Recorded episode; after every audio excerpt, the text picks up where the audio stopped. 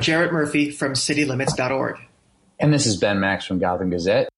Uh, so we'll turn the tails now, turn the tables to our next topic, and that is the city's uh, public safety situation. Uh, ongoing discussion now, a very uh, deep one about uh, policing and its role in society, policing and race, and of course, uh, in recent days, a concern about rising levels of violence in the city, an increased number of shootings, a lot to talk about when it comes to policing and especially the community aspects of it. And so that's why it's great that we're joined now by Chief Jeffrey Maddrey, who is the new NYPD Chief of the Community Affairs Bureau. Chief Maddrey, welcome to Max and Murphy. Thank you. Thank you for having me. How are you? I'm good. I'm good. Thanks very much. Uh, so you are uh, recently appointed the chief of uh, community affairs after five years as borough commander in Brooklyn North. Uh, you've been with the NYPD since 1991. Tell us about the command that you are now in charge of. Obviously, people know community affairs. There are the cops who wear the shirts that look a little different, but I'm sure the differences go a little deeper than that. Tell us what they mean to you. Well, uh, community affairs has been about you know, cops and community working together. And for me, that I'm just looking to expand that role to make sure we're really a part of conversation in New York that really with our community understand how we could best service them and to make sure that people, uh, you know, uh, make sure that our forces were out there being, you know, we want to uh, showing the same level of respect back to the police department. And it's just uh, for me is about the gap, forced to stand up cops in the community, and you know, have focus and in turn having a little fun too. Say a little bit more, Chief Maddrey, about what your approach is going to look like to this role. Are there certain things that you plan to change? Are there certain things that you're doing um, that you think you know, are most essential to coming in, you know, fresh into the role and saying, you know what, there's there's new leadership here and this is, you know, this is the direction I'm going to take this work in. That's a little bit different than the past, not necessarily, you know, that that the past work was wrong, but how you're going to do you know yet how you're going to sort of put your uh, personal imprint on this role?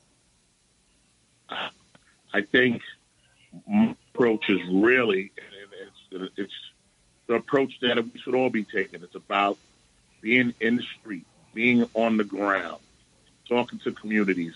I went up to a basketball game yesterday that was in uh, that was being held in honor of a young young man who lost his life in our community, a good young man. And there had to be about 400 people out there. And when I tell you, I had numerous conversations out there, shook so many hands, took so many pictures, and people enjoyed having the conversation with me as I enjoyed having a conversation with them. I think a lot of people support the police department and they want to have the conversations. But in my role here, make sure that the police department, we're taking the first steps to build that bridge, to have those conversations, to have those uh, cordial interactions. And even when we have tough interactions, they still have to be done with a level of respect and everyone has to be left with their dignity. Can you um can you say a little bit more about why those relationships matter? Um, you know, why do, why does it matter if um, you know there's there's good sort of rapport between uh, cops and and young people in different communities and community affairs? You know, is having a presence or even hosting a basketball game or a barbecue or whatever it might be. What why does that actually matter? What does that actually lead to? Do you think? I think I think it matters because when the community has a good relationship with the police, it, they'll they'll give more support to the police, even during tough situations. They'll give more support to the police, especially when they're familiar with a particular officer, maybe a neighborhood court. Oh, Chief Maddrey? I think we've lost you there for a second. Maybe we've lost Chief Maddrey here uh, fully, and maybe we need to get him back on the line. Hello, Chief. Oh, there you are. All right, good. Yeah, no, I'm here. My phone. We, I don't know. We we no. lost you there for a minute, but you're back. So maybe okay. maybe take that back from the top. But it, okay, but let me. Just, we, we we heard you for a second say it matters because the community will you know okay, uh, will help will support the police. Again. Yeah, and absolutely, and that's exactly where I was. The, the, that was my whole uh, thought Mhm. pattern about when our police officers are out there and we're building good relationships and we're knowing the communities that we serve, it, it's going to help garner support for our police officers. When our officers are out there and, and, and the community is familiar with them and they have, you know, um, uh, past discussions with them, past interactions with them, positive interactions, when the police officers have to take some, you know, some level of enforcement or have to make a tough decision, people may not like it, but they'll know that's a good that's a good officer who they have a, a, a relationship with, who's worked in the community and does right by the community, and they had to make a tough decision and a, tough call. I've been talking to a lot of people in the community the last few days, and and people are asking for for us to address quality of life conditions. People are asking for us to stop the violence that's happened out here. But the police need the support of the people as well. All right, we're, we're doing a tough job out here. We're doing a dangerous job out here. We need the, the community to support us, support our actions. We and I'm talking about when we do something excessive or wrong, but when we're doing a tough job and we're completing making a tough arrest or a tough apprehension, people have to support us when we do that because we're doing it at the behest of the community. We're taking action to save the lives of the community. We're taking actually action to improve their quality of life. So they have to support us in these actions. Chief, based on those conversations and your instincts developed over a career that you know goes back to '91 with the PD, what do you think is driving the increased violence we've seen in the past uh, few weeks? The increased number of shootings. To what do you attribute that? I mean, you see a lot of things going on in the community. I mean, first of all, we we uh, we all suffered through a pandemic. You know, there was final financial distress. You know, there was hunger, there was food deprivation. People were cooped up in the house. There were a lot of things that uh, I think manifested itself during the pandemic. Uh, you know, we have some issues with our our our criminal justice system. We have been making arrests, and also due to the COVID, we are releasing people, releasing prisoners we're releasing people arrested for guns and, and serious crimes. And when we make the arrest and they're getting out, it, it's hard. I mean, when they get out and they're getting out with little consequences, a lot of times they're not going to say, "Hey, I got out and, and I'm just going to go straight." They go back right to what they were doing. So, you know, we understand during this pandemic we had to save lives, and, and even in the jails we had to save lives. But the system has to work. And when we arrest in violent criminals, people with uh with uh past for carrying guns and doing crimes, if we arrest them, they have to remain in jail.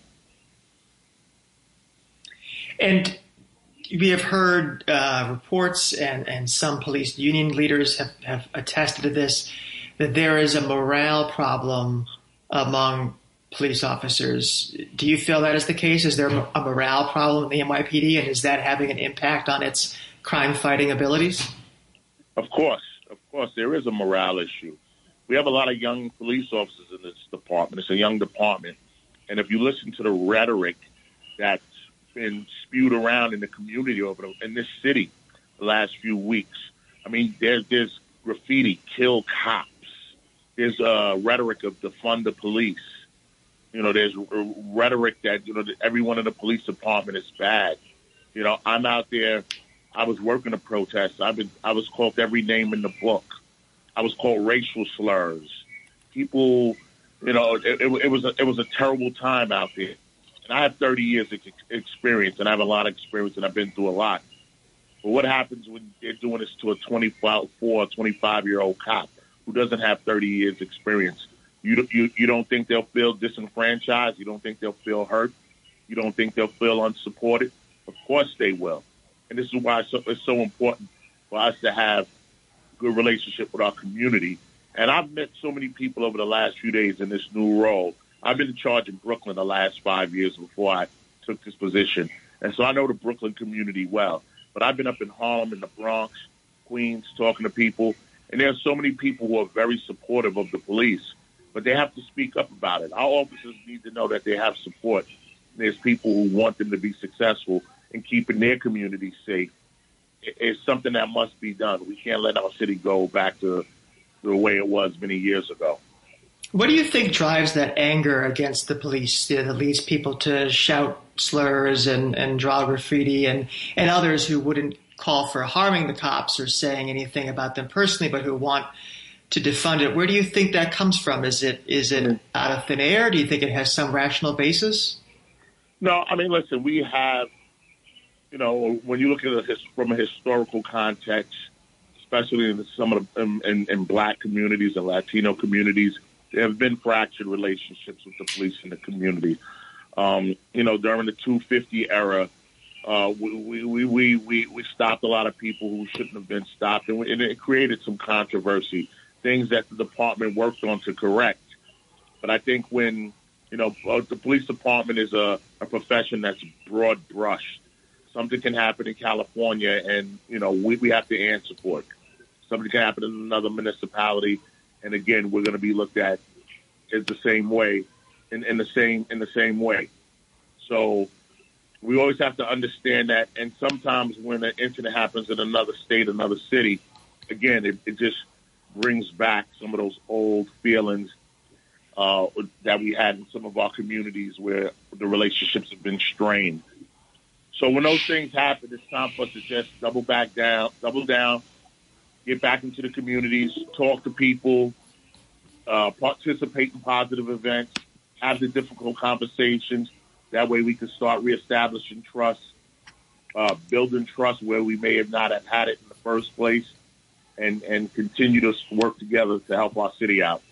How does, um, you know, I think some of what you said there is certainly um, uh, very interesting, and you know, but but certainly, you know, some of the sentiment in New York is not it, it might be re-sparked by something that happens elsewhere, but it's not only about long ago uh, things that happened in the city, right? I mean, we've seen even since George Floyd was killed, we saw you know officers using a, an apparent chokehold on someone um, in in the city here, and you know some of the ways that officers were behaving during the protests, where there's already been even a few officers disciplined for those things. So it's not just about things happening elsewhere.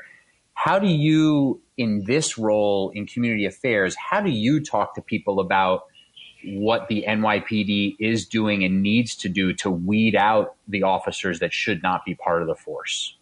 Well, uh, I mean, the NYPD has a lot of oversight. I mean, we have the city council, the five district attorneys, we have an internal affairs bureau, a civilian complaint review board, a federal monitor. So there's quite a few things that we already have in place that help with the discipline process.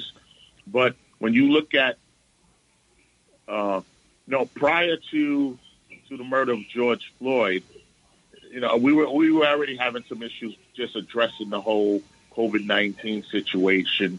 But overall, I think we were doing all right. We were out here, we were working with our communities.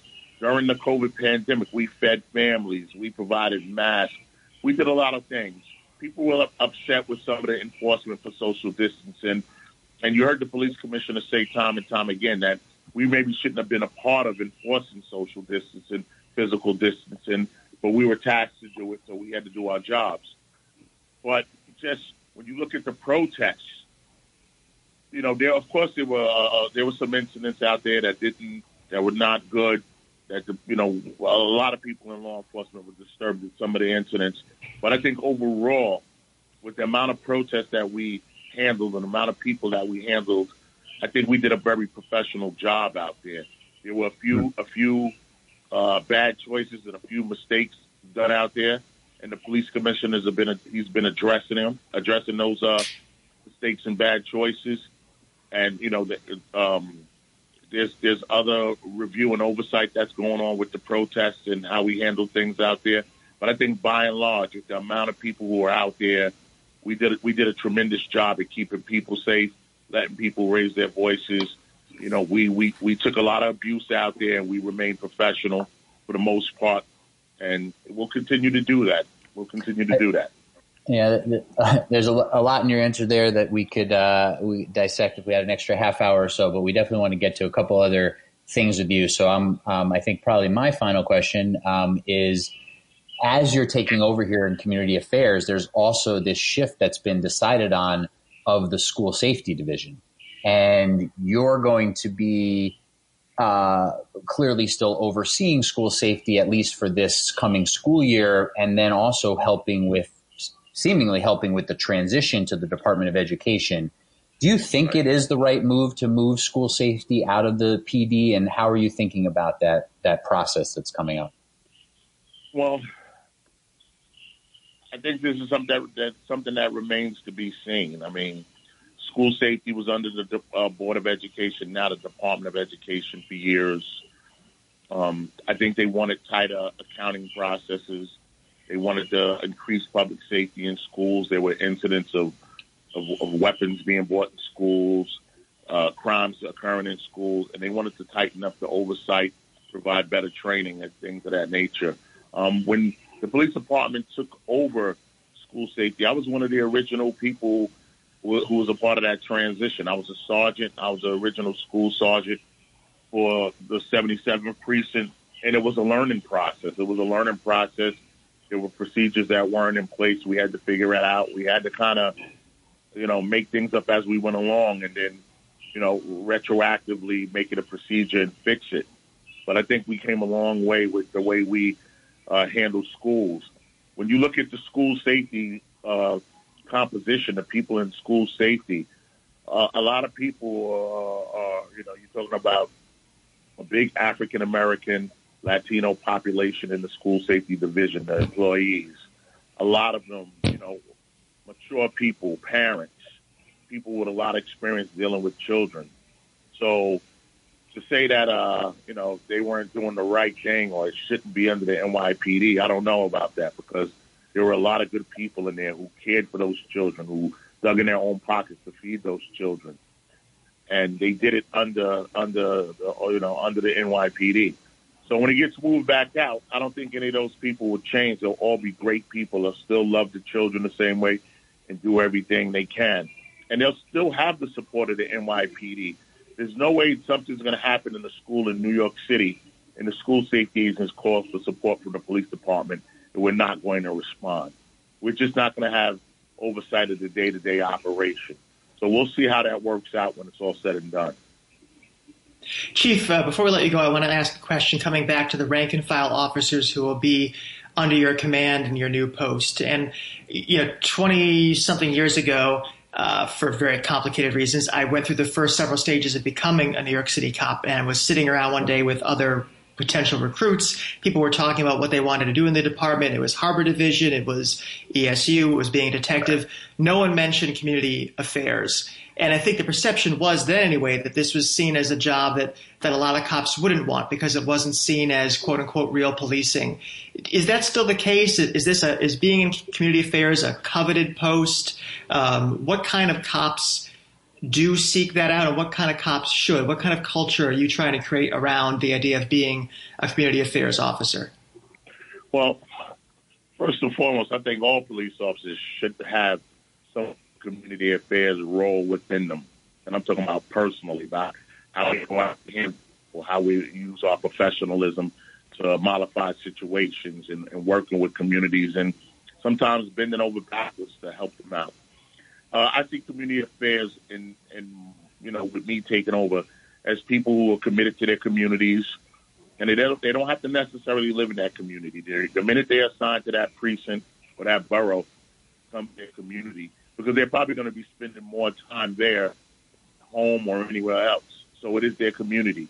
They're basically going to be there all the time, shopping in there. They'll be, you know, using their resources in that community. So it's their community. And I'm looking for cops who want to really come, work closely with their community, have a vested interest in the in the community youth, who want to be innovative and do do things to help uh, bridge the police community divide.